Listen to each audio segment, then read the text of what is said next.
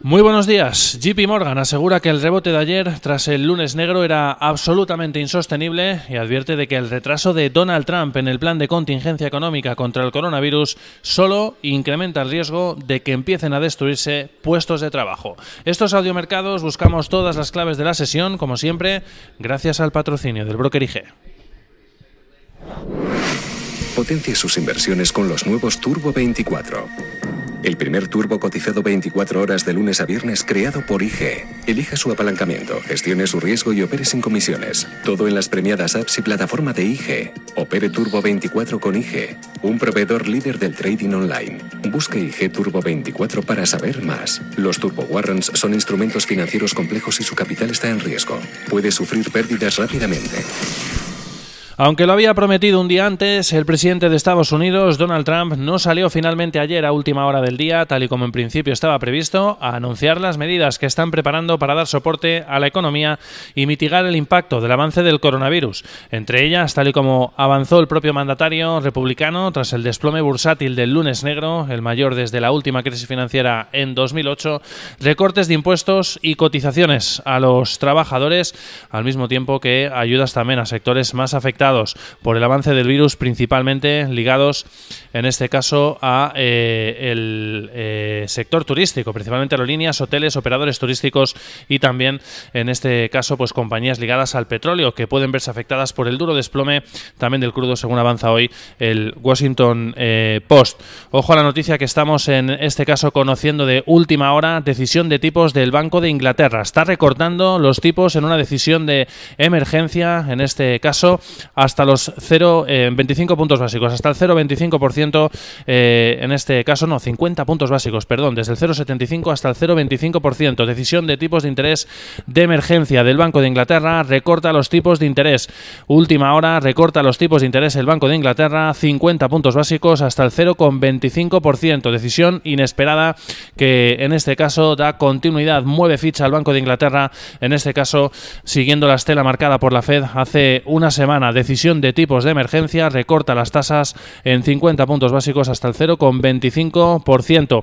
Banco de Inglaterra que está diciendo que mantiene de momento ese intacto el quantitative easing en los 435.000 millones de libras. Sin duda, noticia de impacto de última hora que está además provocando rebote para las bolsas europeas, para los futuros, que ahora vienen con avances de entre 2 y 6 décimas en estos momentos para los eh, principales eh, indicadores. La libra de momento se mantiene con caídas del 0,28% en 1,2878 dólares por cada divisa eh, británica. Sin duda decisión importante, el Banco de Inglaterra moviendo ficha y con todas las miradas que sin duda cada vez de forma más intensa empiezan a dirigirse hacia el Banco Central Europeo, a esa reunión de política monetaria que tendremos en el día de mañana. Enseguida les damos más detalles de esta decisión inesperada de emergencia que acabamos de contarles en tiempo real de tipos de interés por parte del Banco de Inglaterra.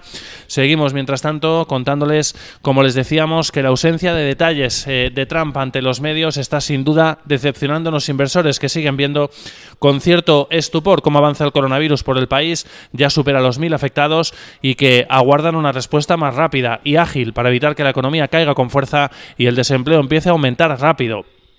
Ese es el escenario que dibuja hoy en una nota JP Morgan, asegurando que el rebote de ayer era absolutamente insostenible y que el retraso en el plan de contingencia de la Casa Blanca solo aumenta el riesgo de que el PIB caiga más y que se empiecen a destruir puestos de trabajo. De momento, desde luego, parece dejar en saco roto los fuertes rebotes del día de ayer, con duras caídas de nuevo para los futuros, como enseguida veremos, y también para las bolsas asiáticas, mientras el coronavirus sigue avanzando con fuerza en otros países también, con Alemania, Francia y España acercándose ya a los 2.000 infectados, y con Italia, que ya supera los 10.000 después de cerrar ayer el país, mientras siguen aguardando a la respuesta europea, que ya está ultimando Bruselas, y a la relajación de los objetivos de déficit a países con mayores problemas como España o Italia.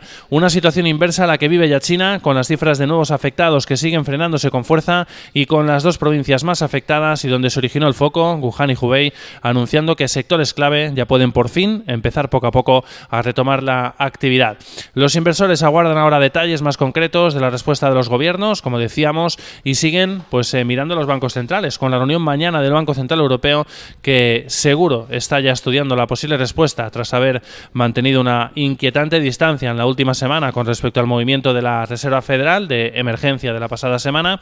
Siguen descontando los inversores que habrá un recorte de al menos 75 puntos básicos por parte de la Fed el 18 de marzo y hasta ahora venían descontando que también iba a haber recorte de al menos un cuarto de punto por parte del BOE el próximo día 26 de marzo. Veremos a ver cómo cambian esas después de esa decisión. Noticia de última hora, insistimos, que les acabamos de dar aquí en directo en Audio Mercados. El Banco de Inglaterra ha recortado los tipos de emergencia en una reunión de emergencia en 50 puntos básicos hasta el 0,25% en vista de la situación en torno al avance del coronavirus. Hoy además con mensajes del Banco de Reserva de Australia insistiendo en que están valorando la opción de un posible programa de compras de bonos, un quantitative fishing, pero remarcando al mismo tiempo en este caso que debe de buscar como objetivo un nivel concreto para el rendimiento del bono a 10 años, al estilo de lo que hace el Banco de Japón, y no un objetivo de volumen de compras como si hacen otros bancos centrales como el europeo o el de Inglaterra. Como decíamos, en este contexto pues están imperando las ventas en la sesión eh, asiática. Estamos viendo caídas al cierre para en Tokio para el Nikkei del 2,3%, del 1,5% para el Topix Index, un 0,6% pierde el Hansen de Hong Kong, un 0,7% el Shanghai Composite, el CSI 300 un 1,2%. Vemos también caídas para eh, el Kospi surcoreano del 2,9% y la bolsa de Australia cerrado con fuertes también pérdidas del 3,5%. En el mercado de divisas, pues lo que estamos viendo es a un dólar yen que vuelve otra vez a caer con fuerza, un 1,14% después de las subidas de ayer, vuelve el contexto de la versión al riesgo, el modo risk-off, con 104,44 unidades ahora mismo para el dólar yen. El dólar index vuelve a estar debilitado por la expectativa creciente a que haya bajadas de tipos de la Fed adicionales la próxima semana, 0,4% abajo en las 95,99 unidades. Y de momento la libra pues reacciona con algo, con rebotes pero moderados, sigue eso sí negativo. Ese recorte de tipos de interés de 50 puntos básicos está cayendo un 0,21%, ha llegado a caer casi medio punto porcentual justo después de la noticia ahora mismo en 1,28, 83 dólares por cada divisa británica. Dice además el Banco de Inglaterra en ese comunicado que eh, aunque es temporal, hay una disrupción significativa que puede ser un desafío muy importante de liquidez y que puede sin duda eh, tener un impacto negativo sobre las condiciones financieras. Y que de ahí el recorte de tipos de interés, recordamos, 50 puntos básicos hasta el 0,25%. También en negativo venían las bolsas europeas europeas hasta, hasta este movimiento del Banco de Inglaterra. Ahora, pues estamos viendo eh, al K40 con avances, también a los Stock 50 en positivo, también al IBEX 35, el FT100 está casi plano y el DAX de Frankfurt está cotizando con caídas, aunque son bastante moderadas. Cierta indefinición ahora de cara a la apertura, como decíamos, ya con todas las miradas puestas en Frankfurt y con máxima presión ya sobre el Banco Central Europeo después de este movimiento del BOE y también con la mirada puesta en Bruselas a la espera del nuevo plan de contingencia que ultima el Ejecutivo Comunitario.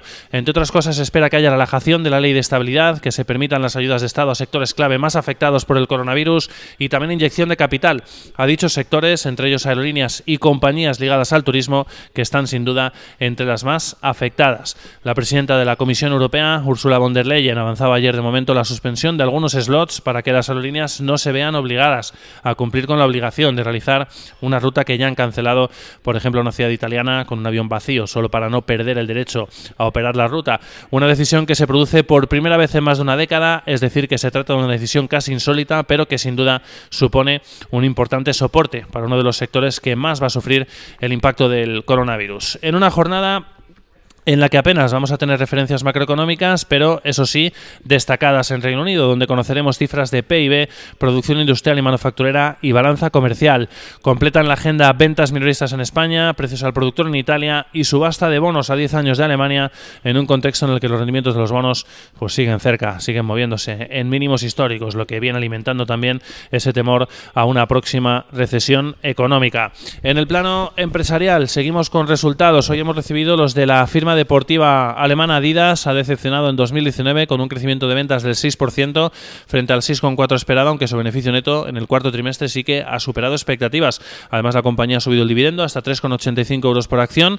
Mantiene de momento previsiones para todo el año, pero ha advertido de un impacto del coronavirus que va seguramente a restar los ingresos del primer trimestre entre 800 y 1.000 millones de euros. Sin duda, importante impacto el que contempla la firma deportiva alemana Adidas. La aseguradora Hannover Re también en este caso ha presentado cuentas del cuarto trimestre, beneficio neto de 281 millones, ligeramente por debajo de los 290 que esperaba el mercado, mantiene el dividendo en los 5,50 euros por acción y mantiene también previsiones para todo el ejercicio. Más noticias relativas al coronavirus. Regeneron Pharmaceutical y Sanofi están probando un medicamento para la artritis como tratamiento contra el coronavirus. Han empezado ya a lanzar ensayos clínicos que exploran si este medicamento es efectivo, según han anunciado ambas compañías. Y sin cambiar de sector, eh, Roche, buenas noticias para la farmacéutica suiza, porque la FDA norteamericana ha aprobado la eh, comercialización de su último test citológico de la compañía. Y dos apuntes en España. Por un lado, HSBC ha subido el consejo de Iberdrola de la compañía eléctrica hasta comprar desde mantener y por otro, ACS estaría en la puja por la mayor estación de ferrocarril de Canadá, según adelanta hoy el diario Expansión. Y al otro lado del Atlántico, los futuros de Wall Street de momento siguen a fuertes caídas, algo más moderadas después del movimiento del Banco de Inglaterra pues entre otras cosas por la decepción de la no comparecencia de Donald Trump ayer ante los medios para detallar ese plan de contingencia. Un 2,8 está cayendo el futuro del Dow Jones, un 2,7 el del Nasdaq y el del SP500. Una jornada en la que esperamos cifras eh, importantes también de inflación del mes de febrero para ver si empieza ya a percibirse cierto efecto sobre la economía de la incertidumbre relativa al coronavirus. Esperamos también solicitudes semanales de hipotecas, inventarios de la Agencia Nacional de la Energía y subasta de deuda a 10 años. En el plano político, Joe Biden sigue avanzando en las primeras demócratas al vencer en cuatro estados en Estados Unidos. Ha obtenido la mayoría en eh, Mississippi, Missouri, Michigan y también en Idaho. Sin duda, importante avance en esas primarias eh, en las que se está jugando ya el cargo frente a Bernie Sanders para ir a esas presidenciales del próximo mes de noviembre.